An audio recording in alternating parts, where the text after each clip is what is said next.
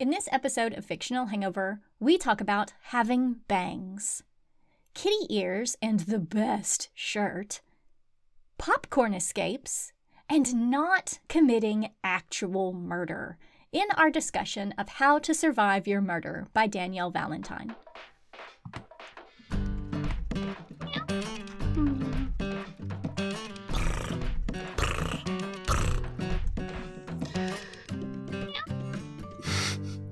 Everybody, welcome to Stop me now. Hey everybody, welcome to Fictional Hangover, a podcast about young adult and new adult books, series, authors, and voice actors that is full of spoilers. I'm Amanda. And I'm Claire, and today we're going to discuss How to Survive Your Murder by Danielle Valentine. Standard disclaimer. If you haven't read this book, please remember that Fictional Hangover is all about spoilers. If you haven't read or listened and don't want to be spoiled, stop listening to us and go read or listen to the book. Then come back. If you haven't done this but want to pretend that you have, or if you don't care about spoilers, or if you just like the show so much that you don't care about any of that, then listen up.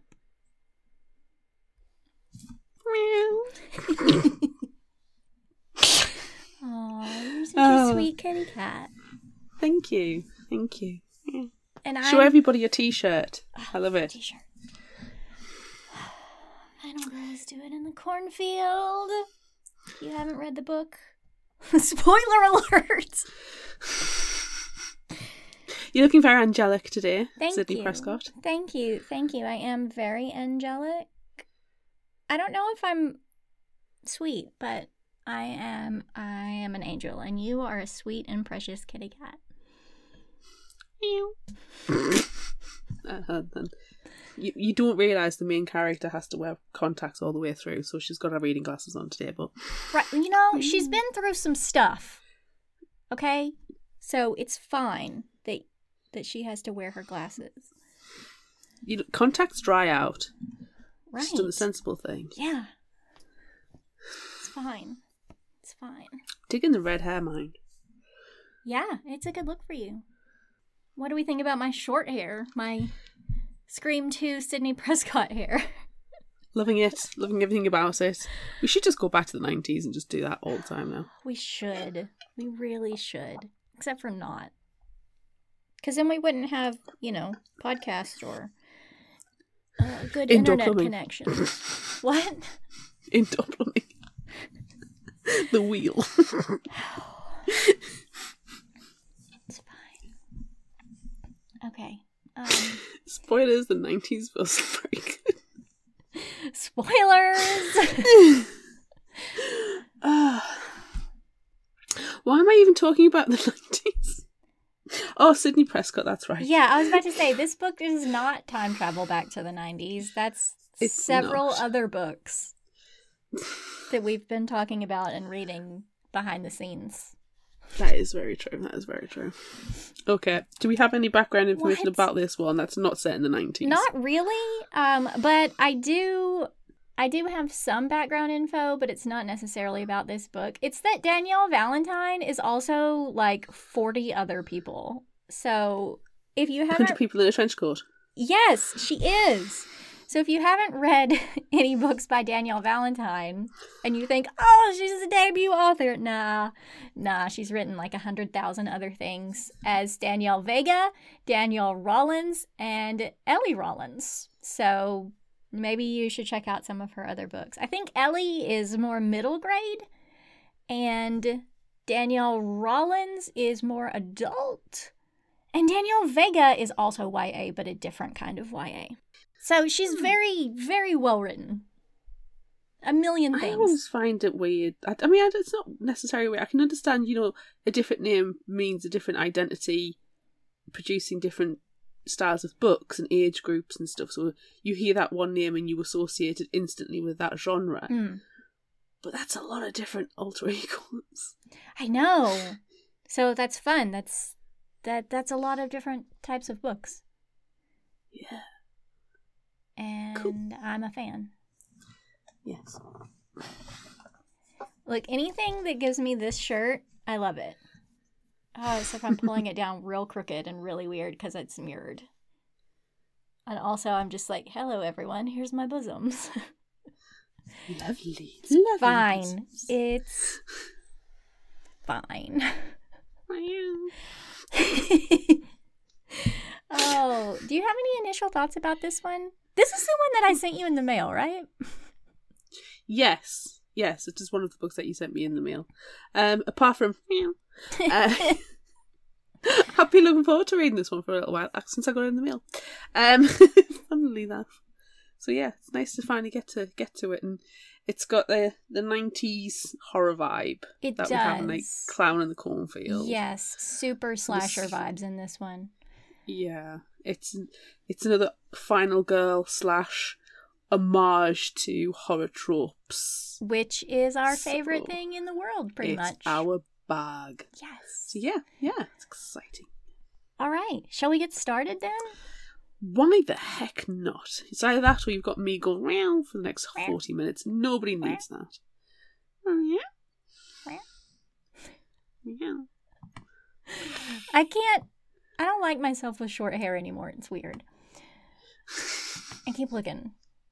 No, I don't. I don't like it. But then I kind of do, and then I'm like, do I want to cut bangs again? And then I'm like, no, I don't. I don't want to do any of that. I I think just invest in one of those fake ones that you can put in now and again and take back out. But like it's That's a what good this is! one. Exactly, and then you're fine. Yeah. and then you don't need to cut them in. You can just have them when you want because bangs are one of these things where it's a good idea for a short period of time. Yes. Okay. it's time to start. It's time to start the summary. now. In this episode of Fiction Hangover, we talk about should Amanda have bangs? no, the answer is no. The answer to that question is no. It's Halloween, and no one is sharing Chloe's vision. It's quite simple. Her guests need to be scared shitless as they make their way through the corn maze by chainsaw wielding maniacs to the party with booze and music at its center. So, if Mark could please turn on the chainsaw, everything would be perfect. Mark was chosen for his shoulders, not his bright ideas. So thankfully, threats to his reputation get him to agree just as the first guests arrive. Sadly, and anger inducingly, Mark doesn't turn the chainsaw on and instead turns the maze into a joke. This pisses Chloe off, and she heads inside to berate Mark. It's a lot darker inside the maze than Chloe remembers, and unfortunately, she doesn't find Mark. But she does, however, find a maniac wielding a rusty old chainsaw. She screams, but it doesn't matter. Ooh, Wah wah. too bad, so sad. Three hours earlier in Omaha East High School, Alice is talking about digging up graves with her friends Millie and Xavier. It's nothing nefarious, it's just for the podcast they've been planning for the last year. It will be a mashup of true crime and horror movies, but it's proving harder than expected. Mood. Total mood. Alice gets a text from her best friend Eli. Are y'all done with your creepy murder club yet? He, Millie, and Xavier are going to Chloe's Texas Chainsaw themed Halloween party, and Alice, being antisocial, doesn't want to go. Halloween for her means horror movies and pumpkin spice ice cream, not parties.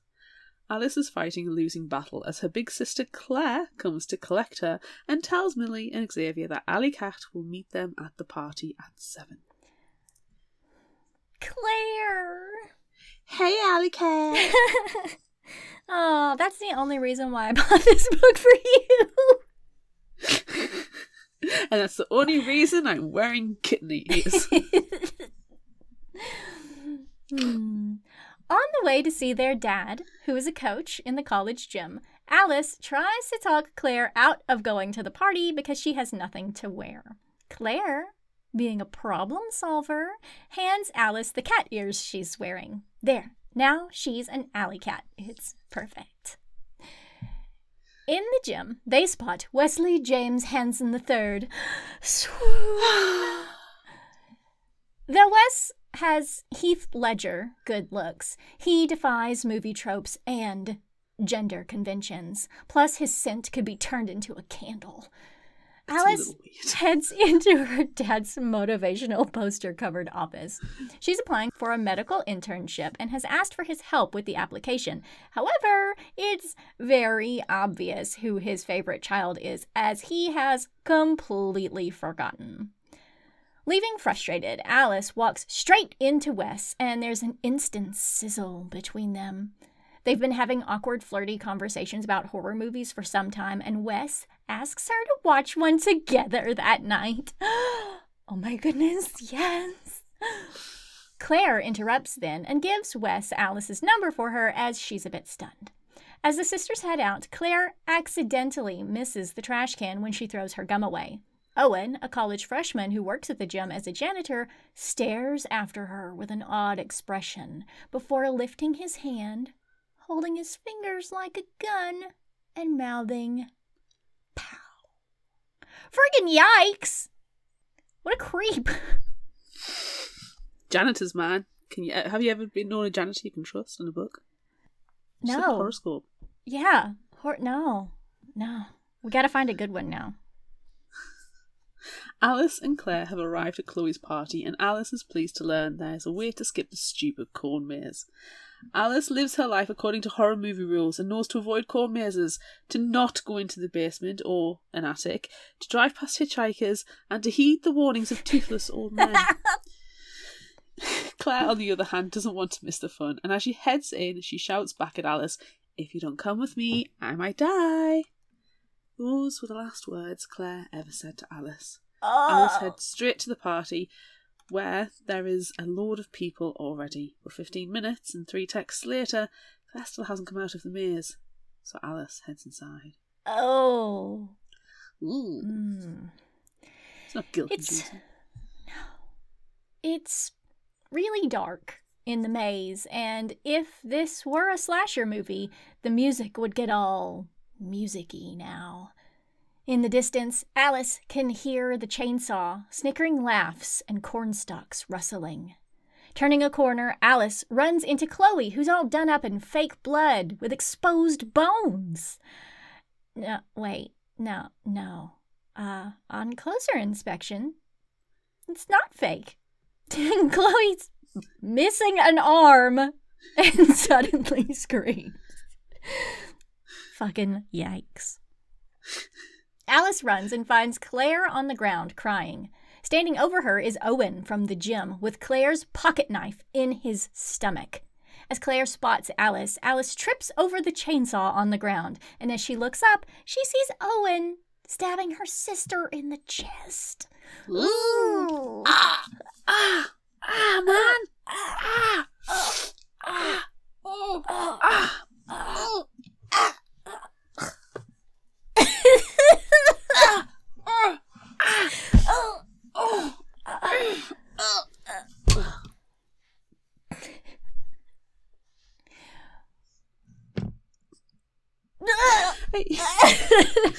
Just keep dying over and over and over again.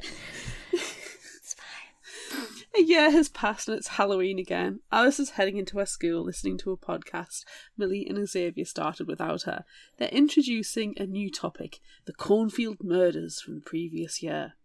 Alice thinks the podcast is a joke because they took her idea about applying horror movies to true crime without her. Despite the fact she's barely talked to them in the last year, Alice is disgusted that they're going to be dissecting her sister's murder.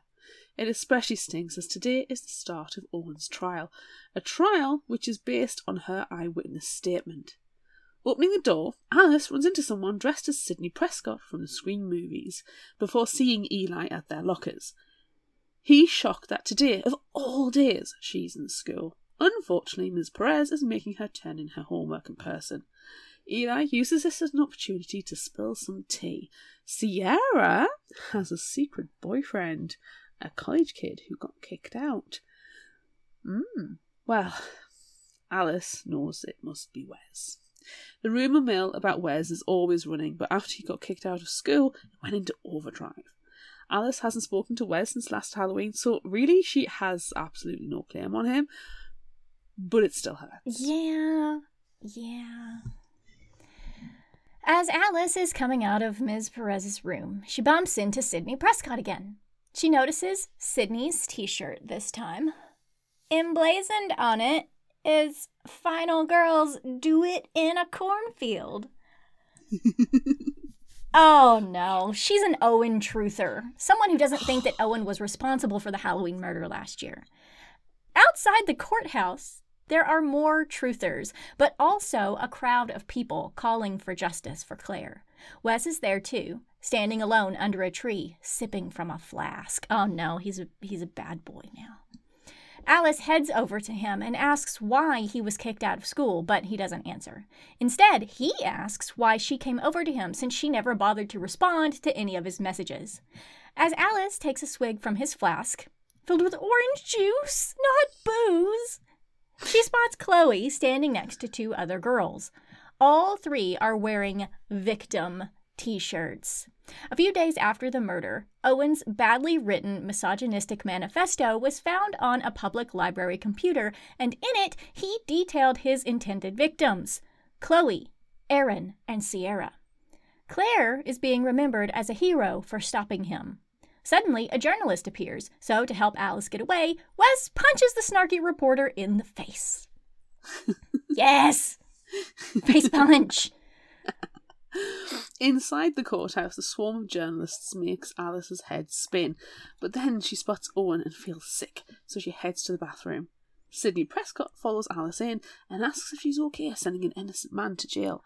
Alice knows better than to engage, but does so anyway, and Sidney argues her point. Alice tells her she would do anything to have Claire back, and as she opens the door to leave, Sidney tells her to remember you asked for this, and the bathroom door smashes into her head. Damn. You asked for concussion. you asked for me to bash you in the head with the door, okay? Those exact words came out of your mouth. Did. Please, Sidney Prescott, bash me in the head with the door. Alice can hear someone calling her Alley Cat. Uh, nobody does that anymore. It's not okay. It's not cool. When she dead. opens her eyes, Alice sees Claire alive. In a fun twist, Alice isn't on the bathroom floor of the courthouse either. She's outside. It's dark, the ground is sticky, and she's surrounded by corn stalks.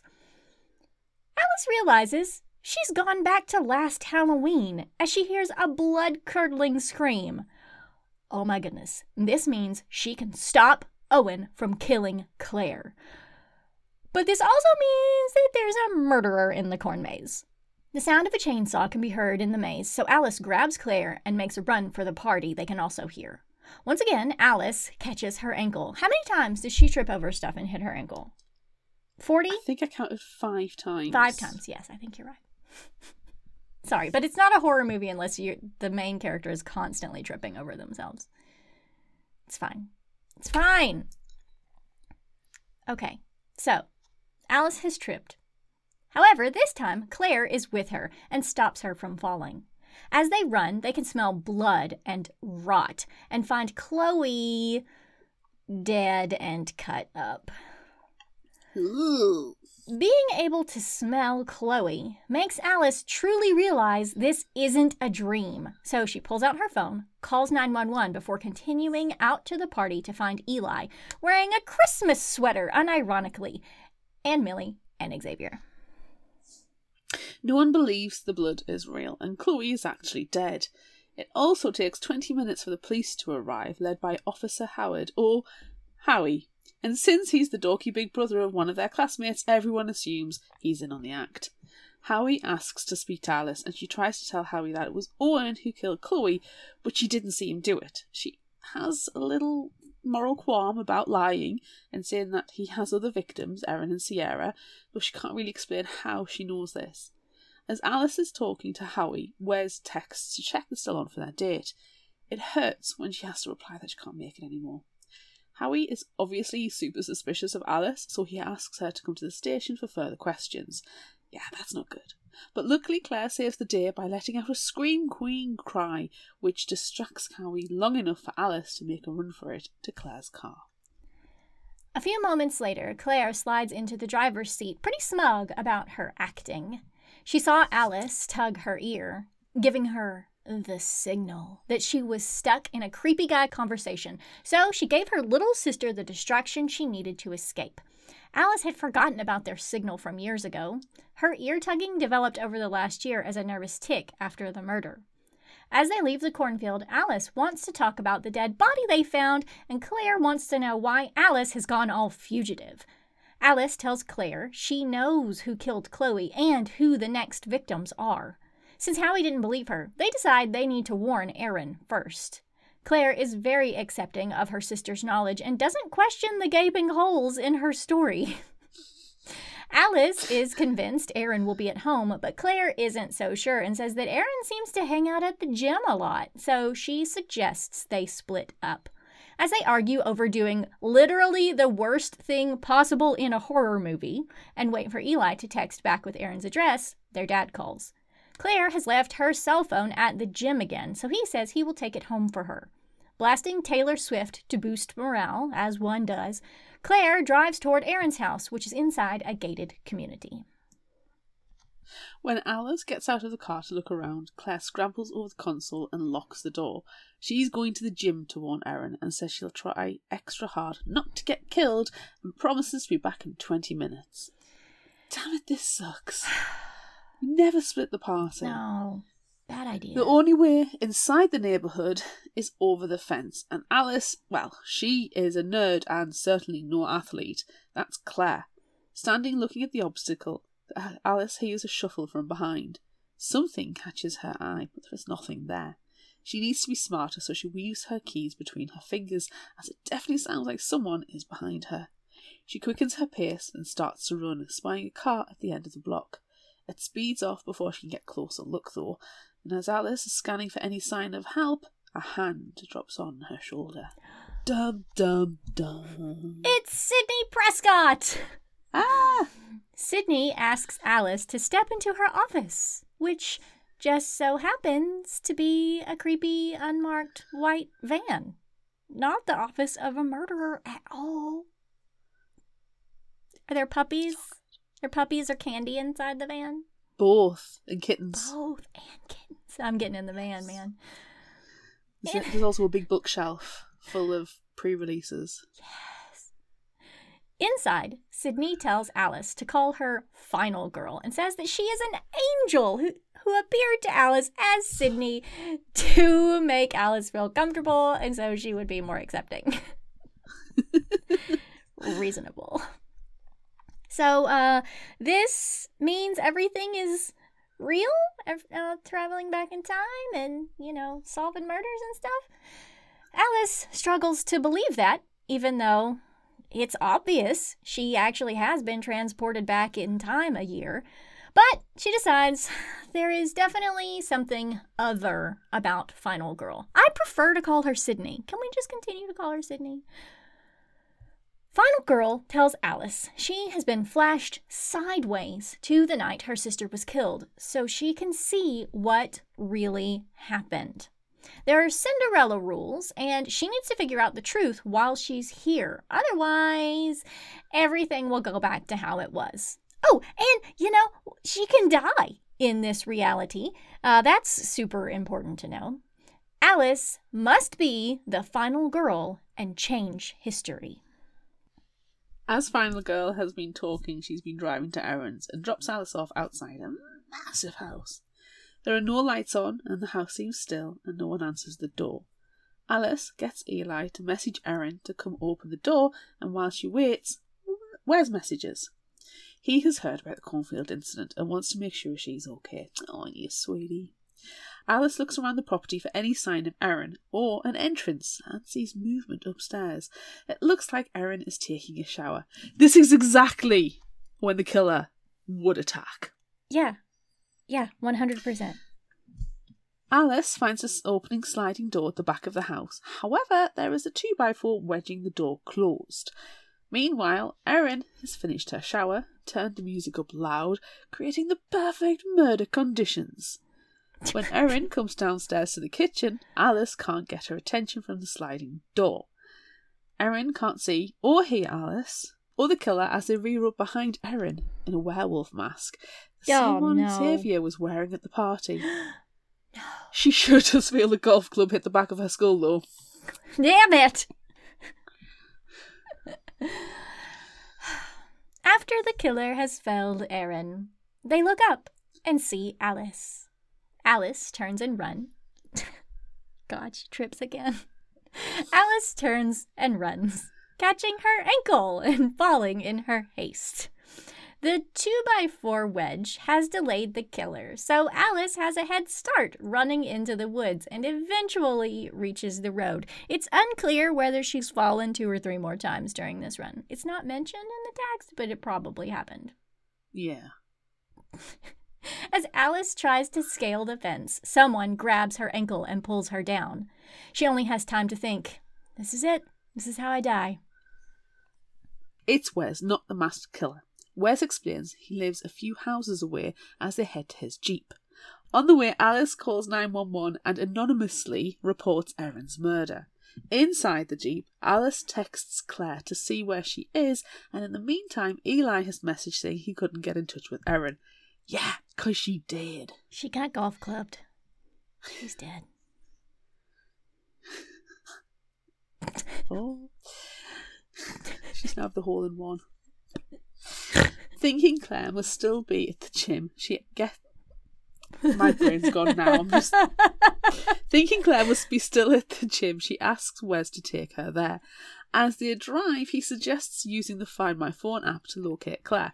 And thankfully, Alice knows her sister's logins and sees that Claire's phone is actually on its way back to Erin's. So they need to head back. On the way back to Erin's, Alice keeps trying to call Claire, but the signal is terrible. Suddenly, her phone lights up with an unknown number. Claire had to borrow a phone to call her. Alice tells her to head home and she'll meet her there.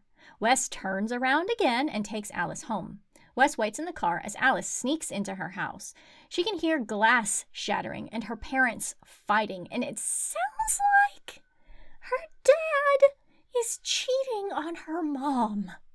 Ooh. Claire isn't home, and Alice doesn't want to deal with her parents, so she leaves. Deciding a well lit public space would be just great about now. Wes takes Alice to O Town Door. While Wes is getting coffee and donuts, Claire texts that she made it home, so Alice tells her to come to the donut shop. When Wes returns to their table, he explains that his parents are rich, entitled, and neglectful, and he moved in with his grandpa, the only adult who seems to care about him, but who now has Alzheimer's, so Wes wants to take care of him. Alice confesses that she heard her parents fighting and her dad is cheating. Wes's dad cheated too when he was little, but his parents stayed together. They are sitting in companionable silence when Wes seems to lean forward as if to kiss Alice. Yeah, but he's actually just plucking a donut sprinkle off her cheek, so that's awkward. Ah. Ooh. Instead, Alice grabs him and presses her lips to his. He reciprocates. Yeah. Ooh. In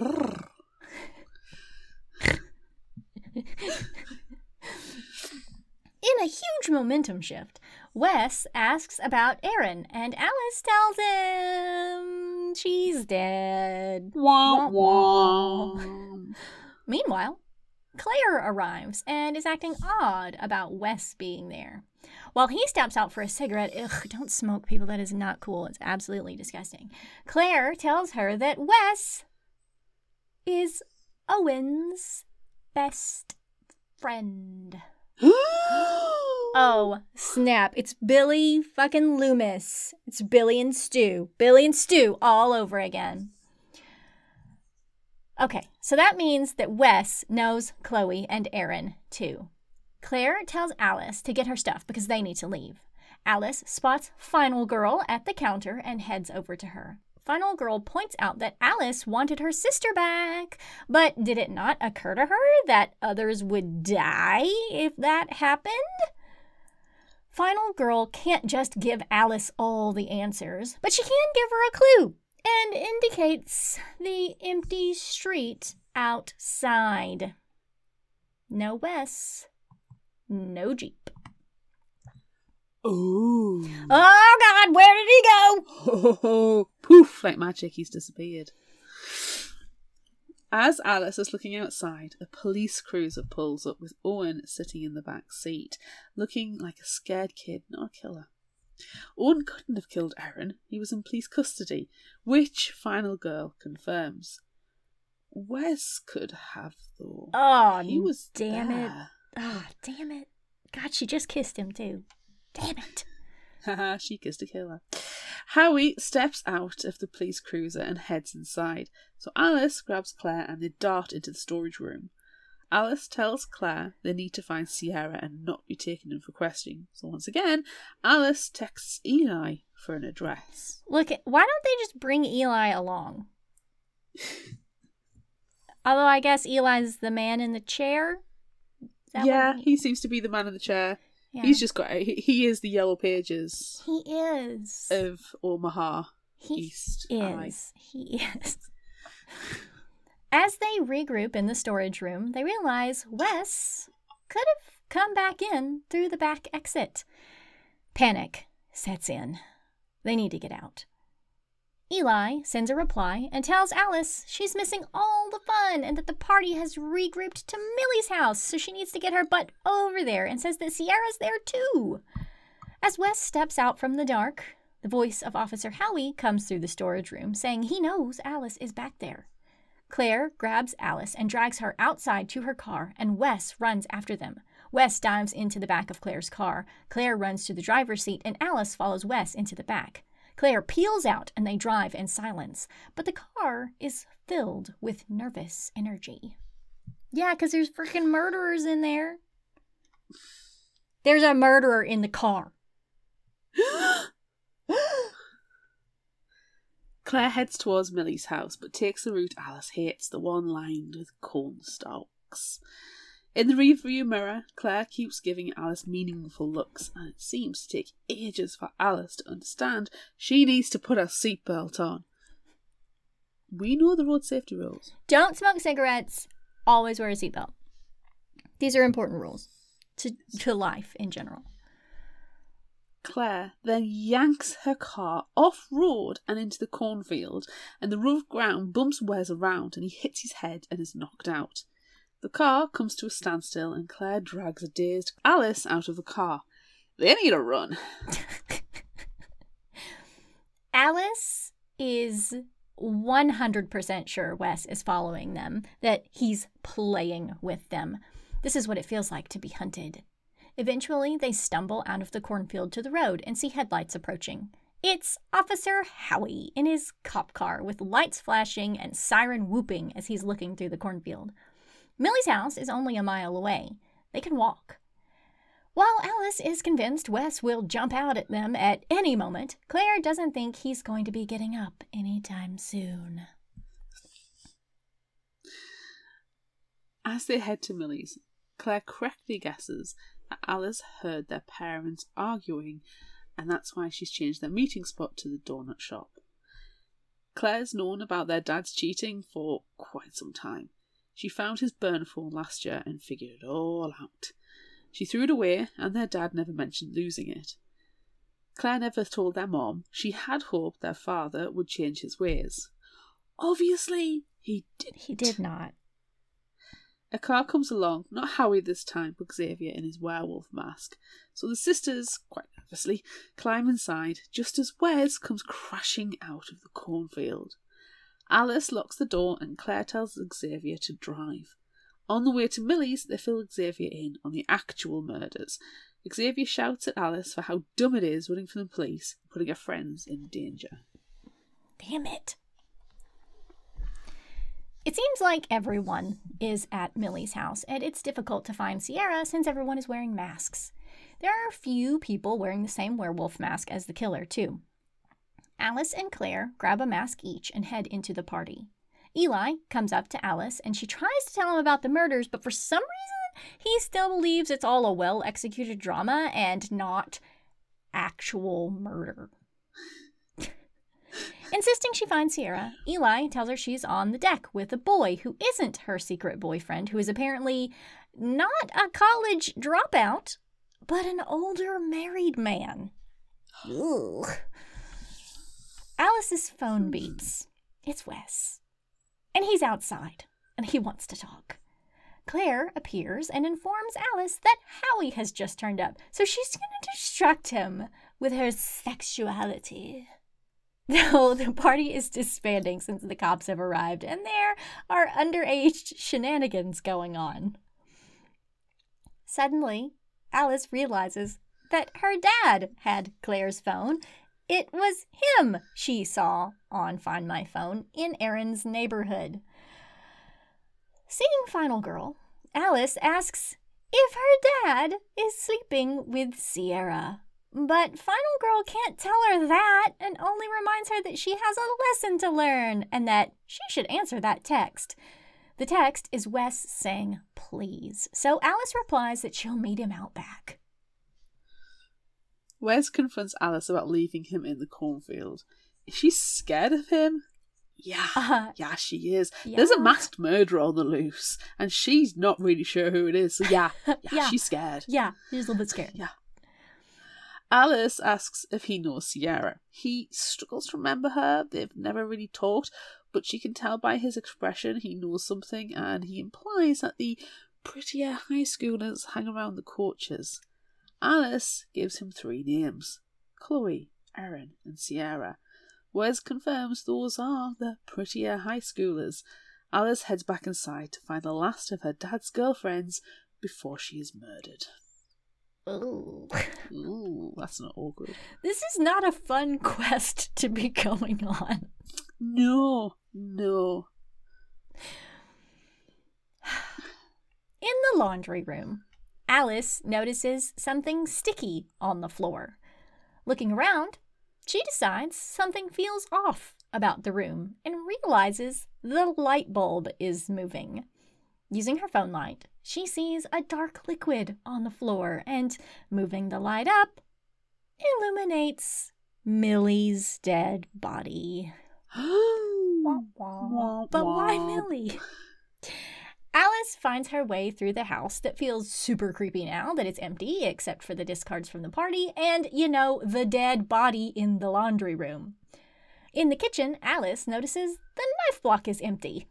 In the den, Eli's dead body is posed in a chair, a butcher knife in his chest. Wah, wah. Alice stumbles outside where there are people milling about. So, there's so much murder in that paragraph. There but was at least outside murders. there are real life people, like the not actual murders, the, the, Oh. the real life people outside. Xavier finds Alice and tells her he can't find Millie. Alice doesn't tell him she's actually murdered in the laundry room because she needs to find Claire. Xavier saw her go into Millie's brother's room with Howie. Alice tells him to leave, but he refuses and offers to stay in his car with the engine running and wait for her. Going back inside, Alice grabs a knife from the kitchen before heading upstairs. Inside Millie's little brother's room, Alice stumbles again, this time twisting her ankle. Because of course she does. It's long overdue. The room looks empty, but she hears a noise from the closet, and inside she finds Sierra hiding.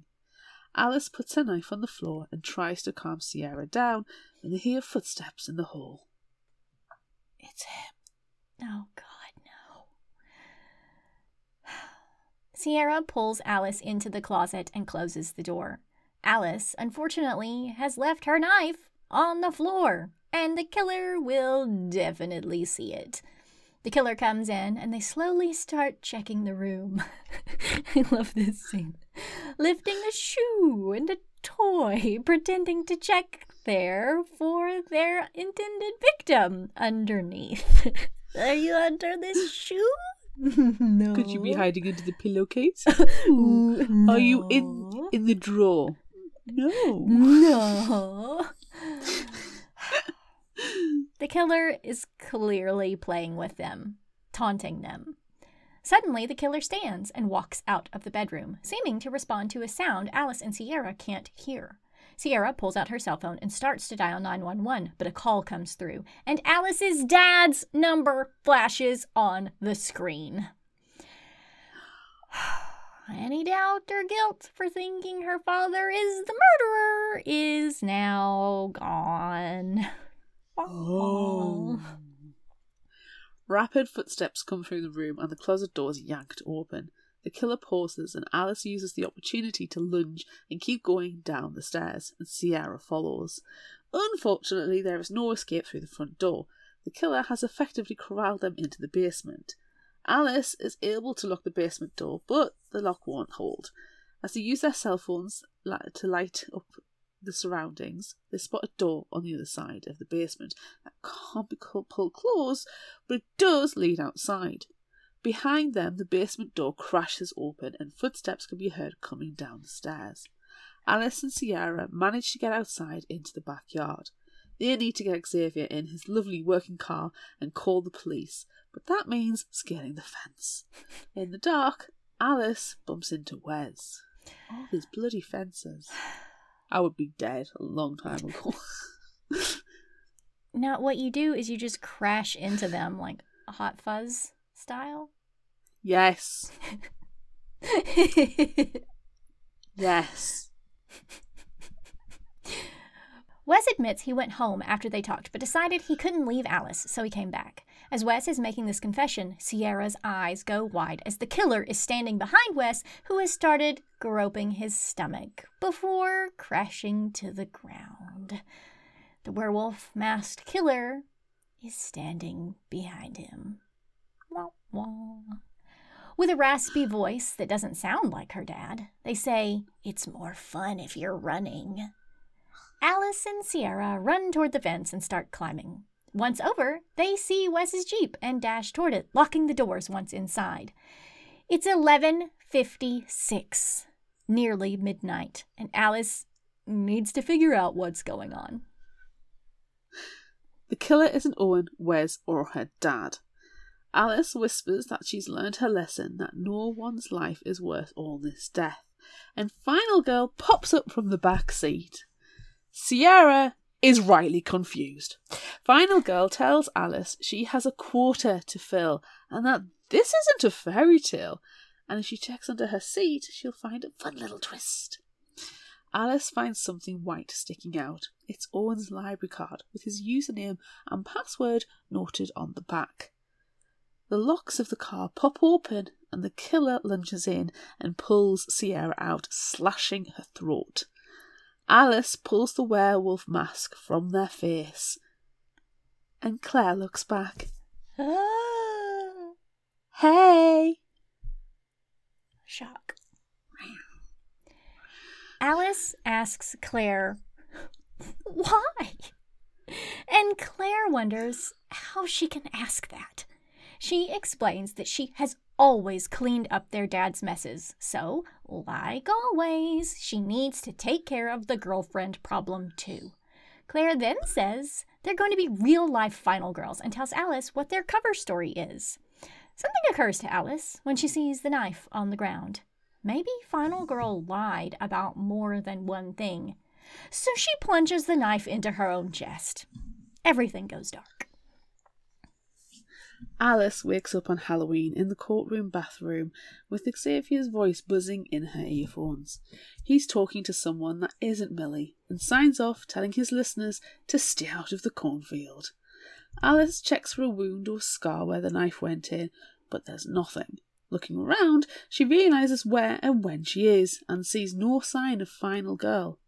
Getting up and heading inside the courtroom, Alice notices that her mom is wearing lipstick and her hair has had a blowout. She wasn't this put together this morning. As the jury files in, Alice spots Sidney Prescott in the front row. The judge asks how Owen pleads against the first degree murders of Millie Cador, Sierra Clayton, Erin Cleary, Chloe Bree, and Eli Cummings. Just as Claire slides into the bench next to her and says, Sorry I'm late, Alley Cat. Did I miss anything good? Ah! oh, it's yes, such a good ending. Yes. Claire, you're a murderer. hey! At this time, Fiction Hangover would like to legally disclose that Claire is not actually a murderer. Claire is not committing actual murders. I am not committing actual murders.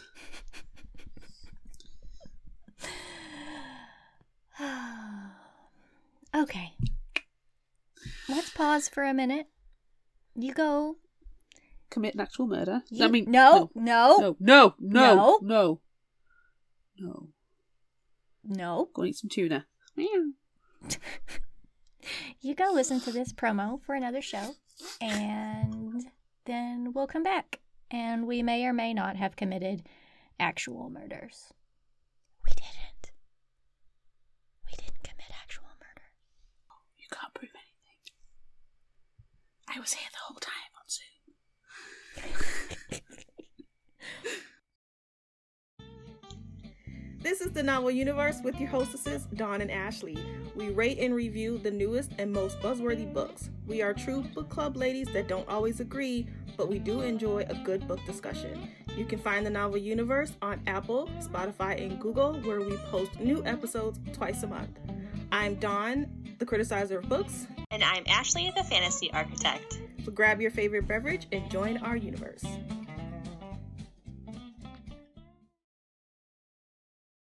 I loved this. I love this book. I almost said I love this movie because I feel like it is definitely 100% a movie. And like I was watching every horror movie that I loved from the 90s, or really just mostly every Scream movie. There were s- It, there were so it was many 90s scenes. horror. Yes. There were so many scenes. It was like, oh, that's totally oh, it's totally Scream. Like when they're when she's outside watching Erin before she gets bashed with the golf club.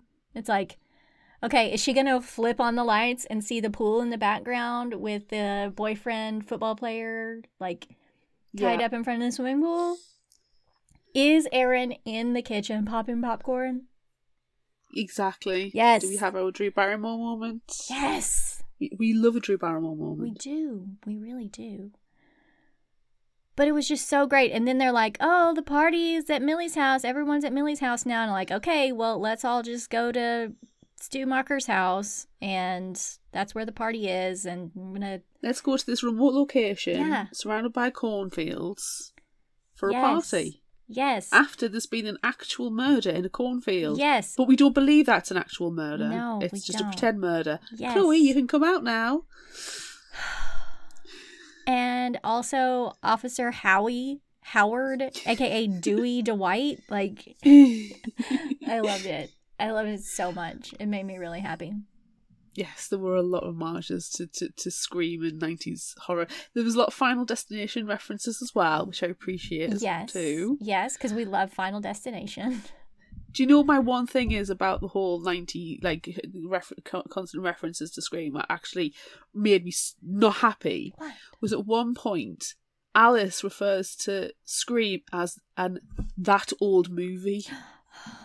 And I was like, it's not rage. Oh, but it is. Oh, it's so It's- old because no, we're old, no. Claire. Stop it. It's old. hear it now. You- you- no, I'm going to go into a murderous rage. Claire's going to I'm gonna commit wither and actual die. murders. or I'm either going to wither and die or commit actual murders. Right, can, can I just point out, don't get bangs. Jeez. I know. I keep messing with my bangs too. I'm like, I just just stay just like this. Stay Just- in the wispy fashion. But then they you, don't. you were perfect a little while ago, and now you're artificial. yeah. What's this? and what's- mine's got artificial intelligence. it's fine. Everything's fine. It is. It is. I, I very much enjoyed that that entire thing. Um, you, but I'm sorry, Alice. You cannot live your life according to movie uh, horror movie tropes. Well, I mean, you're not guaranteed to be living in a horror movie all the time. that's right. But some of the tips are good. Well, yes, you know the hitchhikers, toothless old men. Don't smoke. Cornfields. Don't smoke cigarettes. Always wear a seatbelt. I mean that. Don't pick up but those are, those are good life ones. I wouldn't necessarily they're horror movies. Always listen to the toothless old man at the gas station. I don't know how I feel about that one because sometimes the toothless old man leads you down the road to where you get butchered and served in barbecue, aka Texas Chainsaw Massacre. Yes. Or they're just like absolutely maniacs. You can't understand what they're hearing, but they're sitting there in a rocking chair with a shotgun. You don't go anywhere near them unless, let alone No. engagement conversation. No, just skirt around that guy. You don't need to talk to him.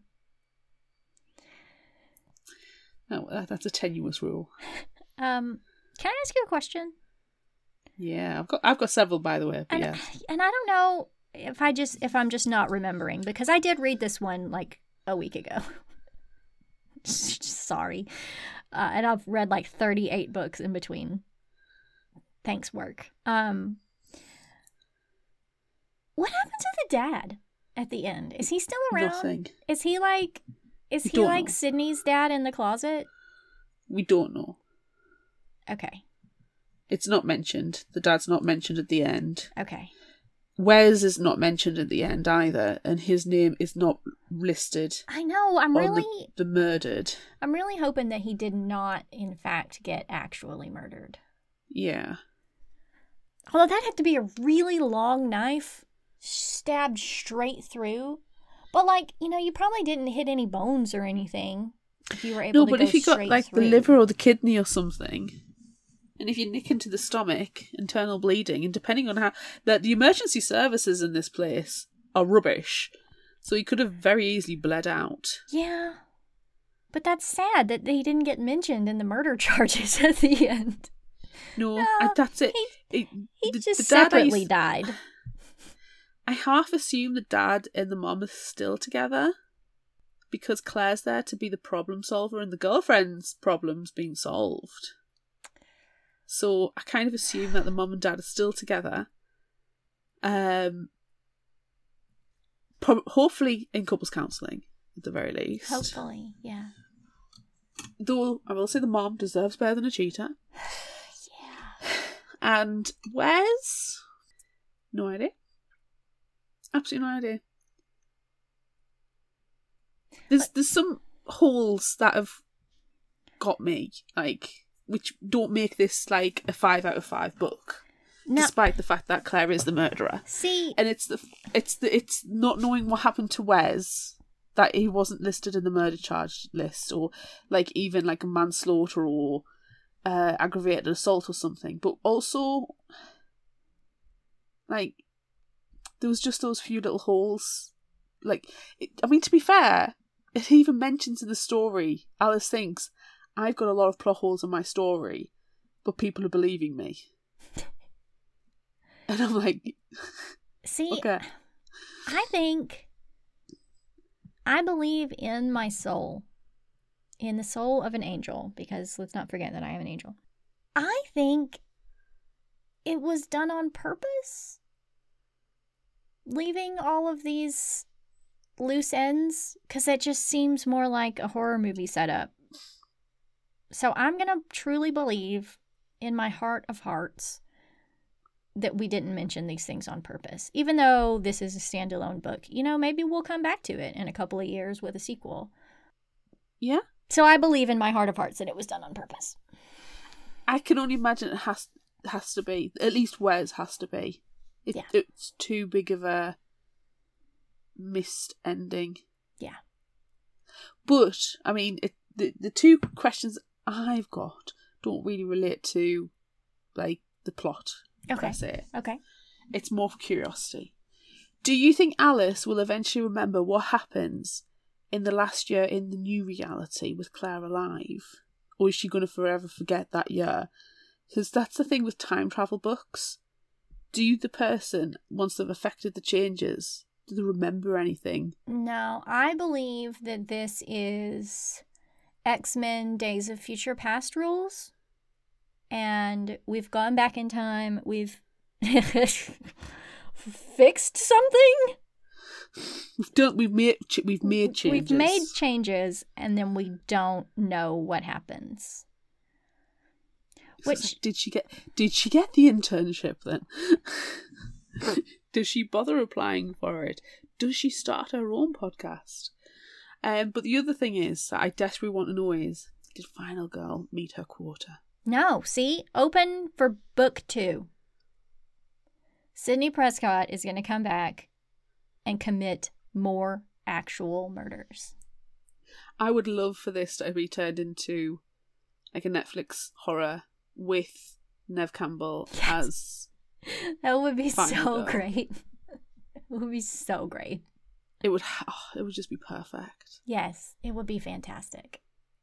I would love for that to happen. And it was so fun, too. It definitely would make a good movie or series or something.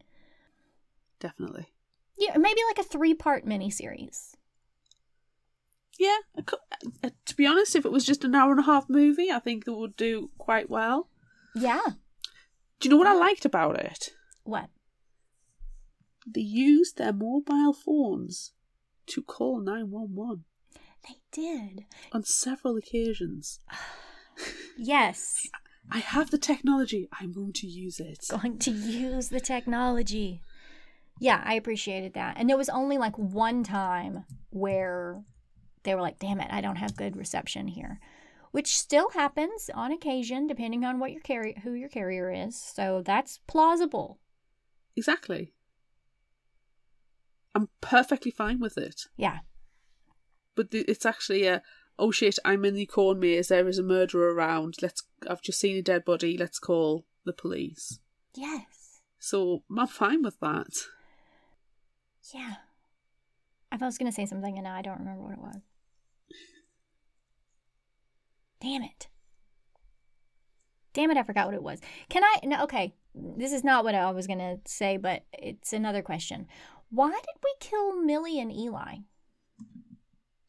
Um, it was because uh, not very good friends for Oh, yeah, that's right. Alice. That's It- right. That's right. They're not very good friends. I'm glad we left X alive, though.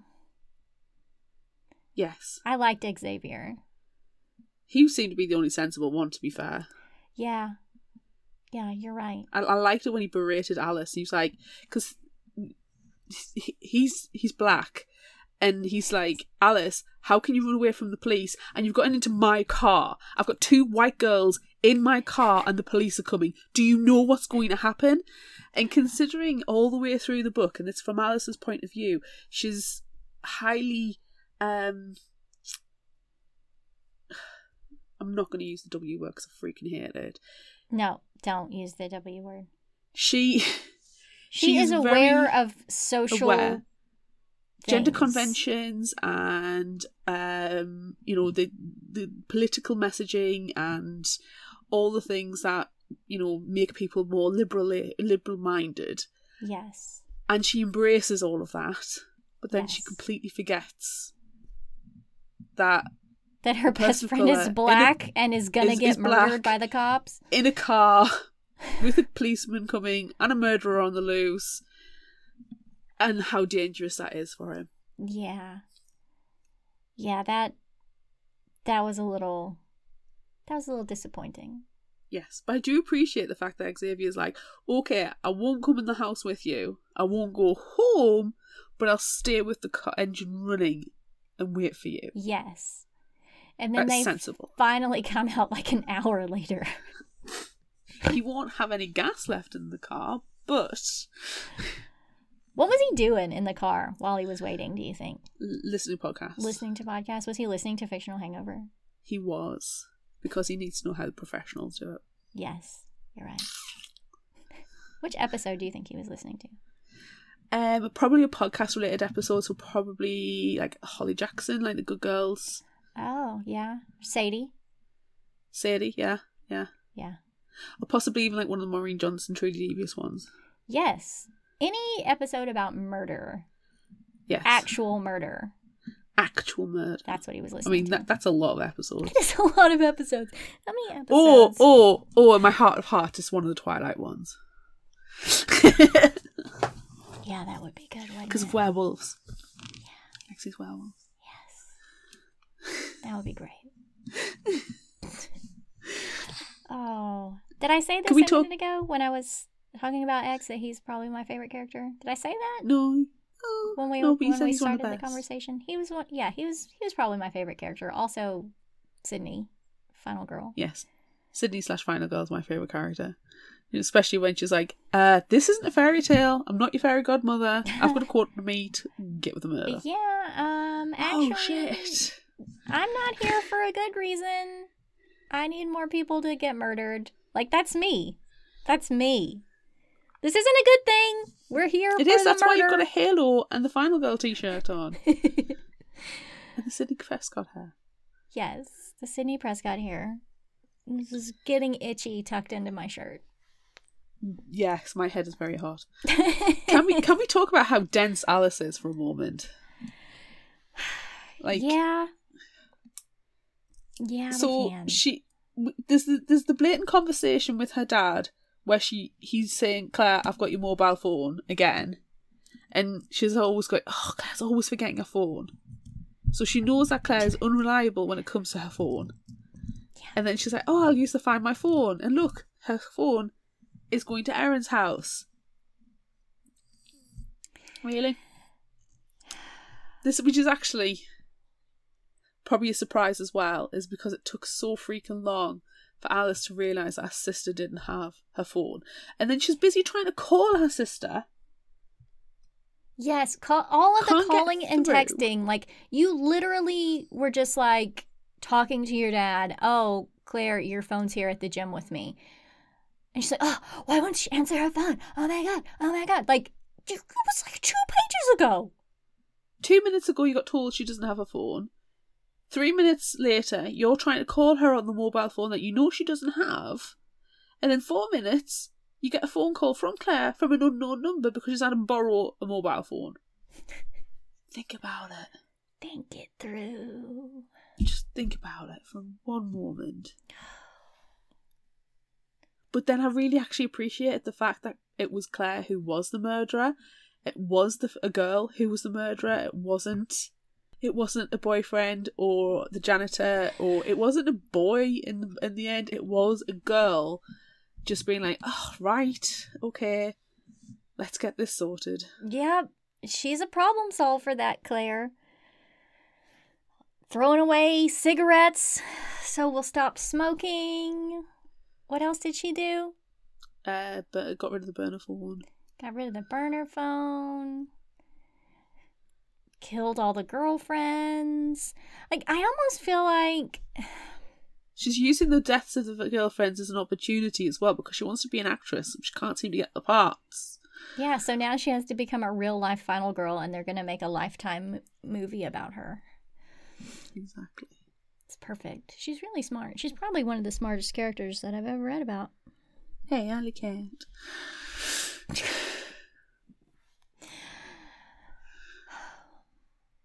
yes, I appreciated it. I did. I mean, I, I'm I'm hesitant to say that Claire was my favorite character because it feels like nepotism, but I did like her. Yeah. Yeah, me too. I and I you're right, I really I really like that it was a girl murderer. It was good. Like I probably would have been I probably would have been let down if it was actually the dad. Yeah, or Wes. Yeah. It's too easy for it to have been Wes, a dad, or Owen. Yeah. It couldn't have been Owen because the whole point of her being transported back was because she, she. That's the other frustrating thing about Alice. She's been transported back a year in time to find out the truth. She's been told from the very second she needs to find out the truth, which is that Owen isn't the murderer. Yeah. And yet she's always like, "It's Owen, it's Owen, it's Owen. I saw him in the cornmears." No, you didn't. So she's willing to lie to put him in jail, but she knows she's been told. She's been told. he's not the murderer. Yeah. Very frustrating. I, I don't. It's not that I don't. I don't dislike Alice, but I found her very frustrating. Yeah. But, you know, sometimes sometimes in horror movies, it's good to have a kind of ditzy main character Oh yeah, who constantly trips and falls on herself. I did like the fact that she kept tripping over, but each time she wasn't twisting her ankle until the very, very end. It was like, of course you have to do it this time. There it is. There it is. Is it time? Is it time for Rather? It's time. I was about to say, I'm surprised you weren't going meow meow meow meow meow. But you finished with a meow. Pew pew pew. what? We asked on social media the age old philosophical question of the runaway trolley.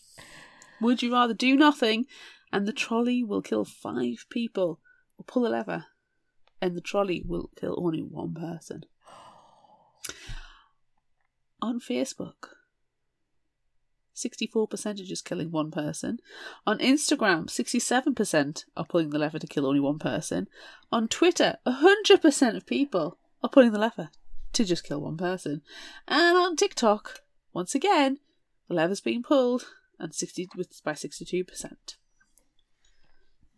I'm guessing the Bree's thinking it's possibly the lesser of two evils. Now, we didn't get as many comments on this one as we usually do. Well, this one is an actual difficult question. Yes, It's and I think it's because people don't want to. murder. Yes, I, th- I think people don't want to admit to actual murder. So that's fair. But Vincent on Facebook said, I'll go with do nothing and five die. Every single day we do nothing and people die, whereas I haven't actively been responsible for someone's death. 100% correct, Vincent. That is the only correct answer. Well, don't you read any others then, do you? No, we don't. Except for this one, because obviously we have to. Colin on Facebook says, Kronk, pull the lever! In the end, as the great sage taught us, the needs of the many outweigh the needs of the few, but also with great power there must also come great responsibility. So as soon as the lever is thrown, I do everything in my power to save that one person. That's very nice of you, Colin. Also for quoting the Emperor's New Groove. Yes. we also had Annie on Facebook say, I have to pull the lever and save one. Doing nothing isn't in my nature. Oh, look, here's another good one. Constance on Facebook. I'd pull the lever for one reason. And it's a reason Colin beat me to. Pull the lever, Kronk. Wrong lever! oh, Yzma. I want to be Yzma one day. Yzma is a life goal. God. And Emperor's Root New Groove, as we said when we talked to Kendare Blake, is an underrated It's so good. Disney movie. It's so good. It is. Uh, Superfan Coral on Facebook did a comment as well on the Facebook page, which now accepts polls. Yay! Yay! Oh, I'm so glad. Either it's back or I was stupid and figured out how to make it work. It's hard to say. It's hard to I say. blame Facebook. I also blame Facebook because, as we know, Facebook is a testicle in an ugly hat. Yes. Well, Coral said one is better than five if they're going to die, but then I guess it all depends on who the five are, which is a very good question. It is a good question. Uh, the rookie mythology on TikTok says one person, obviously. And Lucas Riviera one three nine on TikTok said, "Me personally, stay out of it. When I die, I need a good KD ratio. All jokes don't want to get cancelled. Yeah, no one's committing actual murders here. No, if you're committing actual murders, you're doing it wrong. Yeah. Don't go out and find six people and tie them to trolley tracks and then go and steal a trolley. No, Don't do that. No. But if you Fictional do Hangover do not endorse the theft of trolleys and stealing of people. No, but if you do do that, please make sure you're wearing a comically large mustache that you can twist on the ends. And a really tall top hat as well. Yes. Please do that. Yes. Wait, don't don't do that. Don't No, no no, no mur- no, no no, no no, no. no actual. If you're going to recreate some kind of black and white style train track thing where it's just recreating but not actually committing actual murder, then you must be dressed like that. right, yes, because don't With the Pinky actual music in the background. Yes, don't Yeah. commit. Stop actual committing murder. actual Stop murder. committing actual murder. What are you doing? On it, it, it, you know, I'd say what Coral says. It depends on who the five are and who the one are. Because there's quite a few people. Like if they were on the five, I would just let them, let them try go. Well, you- Oh screw it! I'm going to kill the five. Why? Why the heck not? Do nothing. Kill five. I didn't put them there, did I? Did I? Why am I on the trolley in the first place? Yeah. What's going on? I need context. I Let the five go. I agree. Do nothing. You're not a participant in this. Because if you pull the lever, then you are a murderer. You are committing actual murder. Yes, but I suppose the counter argument is when you do nothing, then you still. That that's manslaughter, arguably. But it is also a rule that Unintentional is- manslaughter. It is, but it is also a rule that is kind of starting to be applied to a lot of things. Like, you know, the whole, you know, the arguments at the moment in in in, in the paper and po- politics is like, you know, the misogyny and racism that's in the police. One person commits the crime. Like in the UK, there's been quite a few police officers who are being um, charged with rape and they're abusing their power, and other people are in the police force standing by and do nothing. And if you stand by and do nothing, you're just as guilty as the person committing the crime when you're fully aware of what's going on, which is the whole point of this being a philosophical question. Yeah. And I don't think well, there is a right or wrong answer with this because there are a lot of factors involved. Like who were the five? Who was the who were the one? Why are you there? Who has done this? Yeah. You can't say you know this isn't like Marty McFly going back in time and you know if if his mum's if he kills his mum by accident he's not going to be born. Yeah. It's not like that kind of time travel paradox. So there's no right or wrong answer, and I think by you know taking Vincent's answer of I'll do nothing and five die because it happens all the time it makes me a little sad actually. But then I want to be Yzma and shout, "Kronk, pull the lever!" I know. Screw it. Actually, no. I'm going to change my answer. I'm going to kill one. You're gonna. I'm going to kill so one. I'm going to. I'm commit actual murder, just so I can live my my best life and scream, "Kronk, pull the lever!" Okay, that's fine. And that's it. That's fine. That's fine. Because we're not actually committing any actual not- murders. And if you are, stop. Yes. Stop. Stop committing actual murder. Would you rather go to a big Halloween party in a corn maze with music and dancing and costumes, or stay home with friends watching movies and eating ice cream? This is not a question. It's obvious. I'm staying home watching movies and eating ice cream with my friends.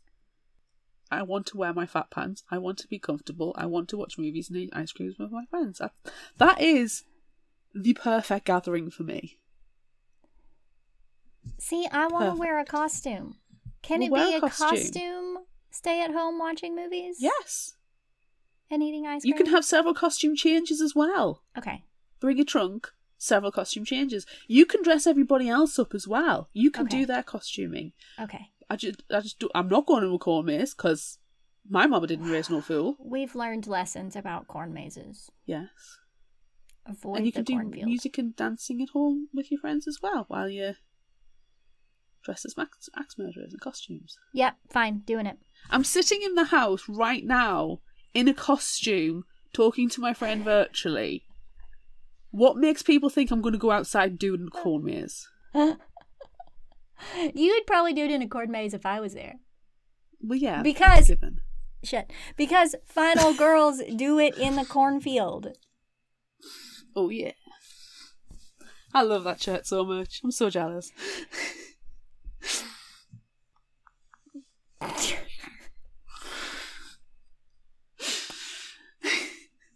this next one's not even the next question. I think.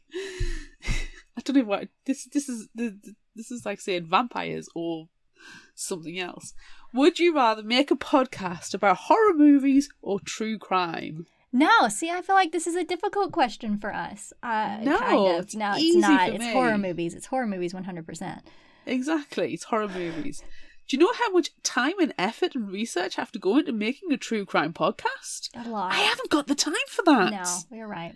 Horror movies, I can watch the movie and then I'm done. Yeah. Why are we doing horror movie podcasts? That would be so much easier. Because An hour and a half, we've done the research. because we've been doing a podcast about books for five years. I can't let it go. I feel like we have had this sudden realization. Oh. We just have to do another one. No! Two podcasts. haven't got time for that. As it stands, there's no podcast for next week. There's no summary. Barely have time to do one anymore. Please sponsor us. Yes, someone please give us enough money that we can stop working. or at least At reduce least- hours. Yeah, at least stop working full time. And buy more more more kitty cat wigs. Make more t shirts. yes. Oh. Okay. Next question. Would you rather hide in a cornfield, a closet, or a basement?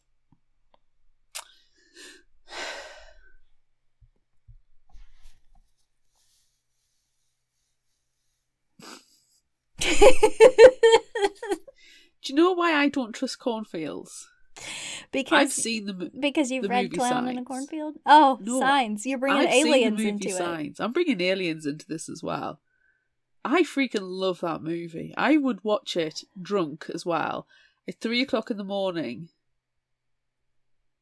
with my orangutan Owen tucked in, sit there and watching it. I I, I love that movie. I'd also watch it sober too. Just always watch it, Just always watch it. and it. then have a podcast about it. Yeah. Um, I really want to scratch my nose, but I can't. Don't do it; it will be a mistake. It's so difficult. Oh, sorry. I'm not hiding in a basement because basements. Fuck, I'm gonna vote cornfield, aren't I? If you're in a closet and you're in a basement, you're trapped. Got to be the cornfield.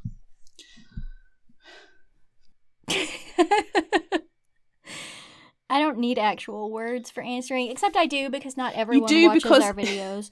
Podcast's a blind medium. You need to say the words. It's true, I do. Unless you join our Patreon, in which case you can watch all the videos, and you would have seen my answer already. Hashtag always be plugin. I would hide in a cornfield. You can escape a cornfield, okay? There's there's all the directions. You've got a whole 360 degrees of escape. With a Yeah. closet in the basement, you don't. No. And you could probably get one of the corn stalks and use it as a weapon. Yeah. You can like tie some together down at the bottom to make a tripwire. Yeah.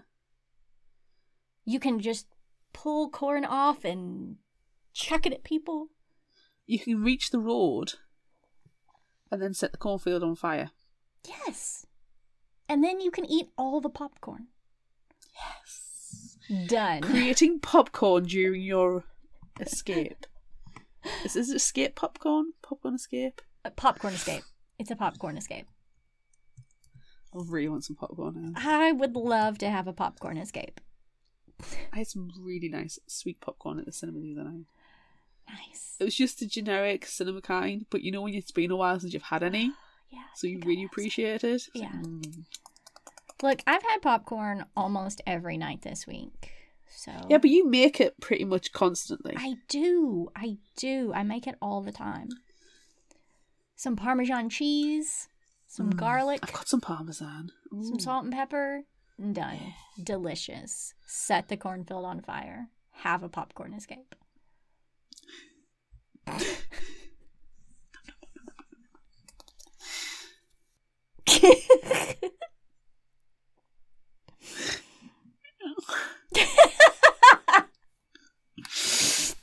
Okay, last question. Would you rather confront murderer. Don't know who the murderer is, but you're confronting them. Or your parents, one of which is having an affair. So you've got to confront your parents about the affair. Do I get to commit any actual murders? Well, you're not the murderer, though. Yeah, but So that that is up to you whether or not you're crossing that moral line slash legal line. okay. If I'm confronting a murderer, is it You know, you're showing that T-shirt so much, it's almost as if you're going to put it in the Redbubble shop, but we really, really can't because that's in the book. I know. You're making me one now. of course I am. Um So am I in the cornfield and am I having a popcorn escape? Because I I've just given you. I've just given you the question. You know for a fact. You know how to play Would You Rather. You It's are the true, Lord and Master of all you survey when it's it comes true, to it's it. true. I just I gotta say, I feel like if I have to confront my parents, one of which is having an affair, that will just make me sad. And we all know that I do not like to be sad. So I'm confronting a murderer, and I choose to confront the murderer in the cornfield and have a popcorn escape. I do not want to confront my parents. I'm going to confront a murderer. I like it. Yeah. Well, I think the previous conversation, like you say, the popcorn escape. Don't scratch, scratch your nose, Claire. Don't scratch your nose. Stop it. Stop it. Um, we've basically prepared ourselves to be able to answer this one. We're going to go and confront the murderer in the cornfield and have the popcorn escape. So, Right. That's the only answer. The correct answer. That is the only correct answer. And vampires. And vampires. Favorite final thought quote. What do you got? I feel like I need to do this one now, so I'm gonna I'm gonna have to do it because, I mean, come on, Okay. look at me, just look at me. Well, you can if you're watching the video on Right. Patreon. Yes. And you need to. If you don't come with me, I might die. yeah. If you don't come with me, I might die. Alley cat, get your ass here! I might die. oh. Here! A weird man! That's the British version. if you want to be a final girl, you gotta blend in. Don't be standing out. And this one, uh, it's my life. It's my life in two words. Ducking autocorrect. you said it earlier today. I did. my last quote, which is something I always do as well. Thank you, horror movies. You always, always check the back seat before you get into a car. what do you got? Obviously. Final Girls Do It in a Cornfield is the best quote from this book because I made it into a t-shirt. Um No, actually, let's see. I listened to your last episode and it made me want to vomit blood, but the new mics are sounding pretty good. As soon as I as you read that line, I was like, yes, yes.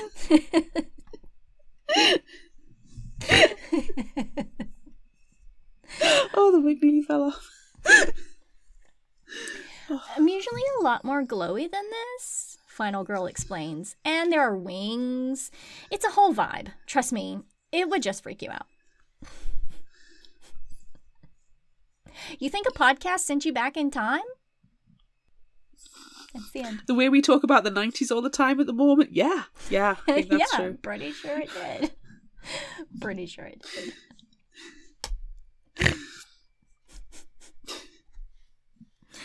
Was that your last one? That was it.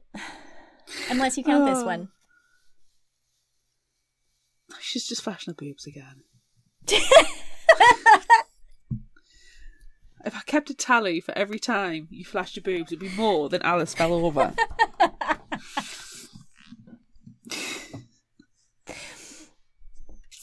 If you Eh, liked this, try this. Let's just move on. I'm going to recommend Sadie by Courtney Summers. We covered it on the podcast. It's episode 125, if you care to look that one up. God, was it really Um, that long ago? It was, it was. And it's based around a podcast, so. um, however, there are many, many trigger warnings for this one, so So um, many. advisor, you you reader discretion is uh advised. The summary from Goodreads. Sadie hasn't had an easy life. Growing up on her own, she's been raising her sister Mattie in an isolated small town, trying her best to provide a normal life and keep her heads above water.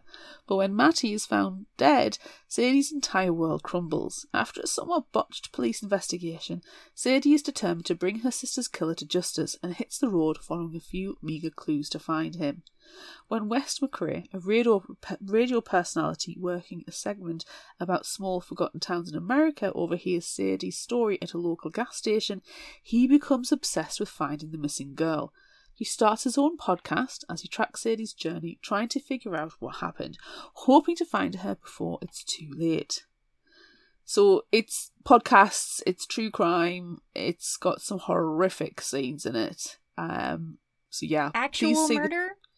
actual murder. But yeah, please see trigger warnings for this one because it's not an easy read. It's not fun and ho- and happy or joyous. No. It's quite a harrowing read. Um, or go and check out the fictionalhangover.com website and have a look at the summary. Yeah. We do have trigger warnings on there as well, and that might give you a taste of it before you actually try the book itself. Because, like I say, I'm not saying it lightly, but it is a, a difficult read. It is. Or Okay. you can listen to our episode about it, in which, as is what we do, we try to lighten things up. Yeah, yeah, but it is a good book. It was a really good book. but I never have to read it again. It's one of those where Right. I've read it once, I'm glad I've read it, but I don't need to read it again. Yeah. It is worthwhile. Yeah. It is worth your time. Yeah. What is your recommendation? My recommendation, shockingly enough, also features a podcast. This one's called Missing Clarissa by Ripley Jones, and the summary is from Goodreads. Two best friends start a true crime podcast, only to realize they may have helped a killer in the process. Oh, it's about us. Oh, it is. Except for it's not about horror movies. Oh. In August of 1999, God, it's the 90s. What's happening? Damn it. In August of 1999, dazzlingly popular cheerleader Clarissa Campbell disappears from a party in the woods outside the rural town of Orville, Washington, and is never seen again. The police question her friends, teachers, and the adults who knew her, who all have something to hide. And thanks to Clarissa's beauty, the mystery captures the attention of the nation. But with no leads and no body, the case soon grows cold. Despite the efforts of internet sleuths and true crime aficionados, Claire is in Claire, shit, sorry, Clarissa is never found dead or alive. Sorry, I just murdered you. Well, I've gone from murderer to murderee. Murdery. Murderee. Over 20 years later, Orville High School juniors and best friends, Blair and Cameron, start a true crime podcast determined to unravel the story of what or who happened to this rural urban legend. In the process, they uncover a nest of dirty small town secrets, the sordid truth of Clarissa's relationship with her charismatic boyfriend, and a high school art teacher turned small town figurehead who had a very good reason for wanting Clarissa dead such a good reason, in fact, that they might have to make him the highlight of their next episode. Ooh. Ooh. Ooh. Sounds like fun, though. It does. It does. I like the sound of it. We need to have stop scratching your nose, Claire. Stop it. A theme next year where it's podcast. Yeah, we clearly do.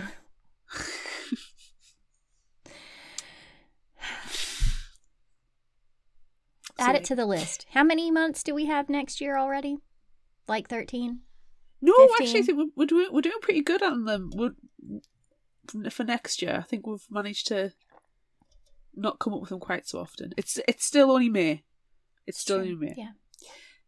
Do you have any spotlight recommendation this week though? Yes. Which may or may not increase our potential 2024 book themes. Yes, I do. And well, except for we've already discussed this one being a thing. Oh. So However, it could still inspire a theme. It could. It could. Um, so this one, we actually just got this one a couple of days ago, so it was perfect timing. It's called The Wicked Unseen by Gigi Griffin, and it doesn't come out until June. It comes out June 20th. So we've got a little while before this one comes out, so you can go ahead and pre-order it now. Audrey can't help but feel like an outsider in her new town. After all, her nose ring, her horror movie obsession, and her family's Ouija board collection aren't likely Collection. to endear her neighbors. Convinced that Pokemon and Dungeons and Dragons are demonic. Oh my god, I need to read this. The town is also convinced that there's a secret satanic cult conducting rituals in the nearby woods. And when Audrey's crush, Elle, goes missing, they're quick to point fingers at Audrey and her family. As Audrey investigates what happened to Elle, she discovers her new town's obsession with the occult covers up something even more sinister. A cult. I believe this one is also set in the 90s. Oh my god! Right, so we're gonna have to have. We've already discussed having a, a book cult, the book club a book cult. theme on A- cults. A book cult. but I think we're gonna have to have another one that's just nineties. Yeah. it's too. It's it's happening too often. It is. It's also making me feel mega old. I'm just gonna go into a corner and wither I know. Just gonna shrivel up. You shrivel up in the corner. Ah. Oh. Oh. Oh my goodness. God, we're old. We're so elderly. Every time I move, I can feel and hear my bones creaking. And let's not even talk about my knees. God damn. No, it's bad. It's bad. All right. Anywho, before I go That's- on with her and die, let's sign off. Yeah, that's that's the end. Join us next time as we discuss The Kingdom by Jess Rothenberg. Look out for our Would You Rather polls on social media. Don't forget about our book club and monthly challenges on Facebook. Be sure to visit our shop on Redbubble at fictionalhangover.redbubble.com for all your favorite fictional hangover themed merchandise. And become a patron of ours on Patreon at patreon.com slash fictional hangover. Until next time, remember, the only cure for a fictional hangover is another book.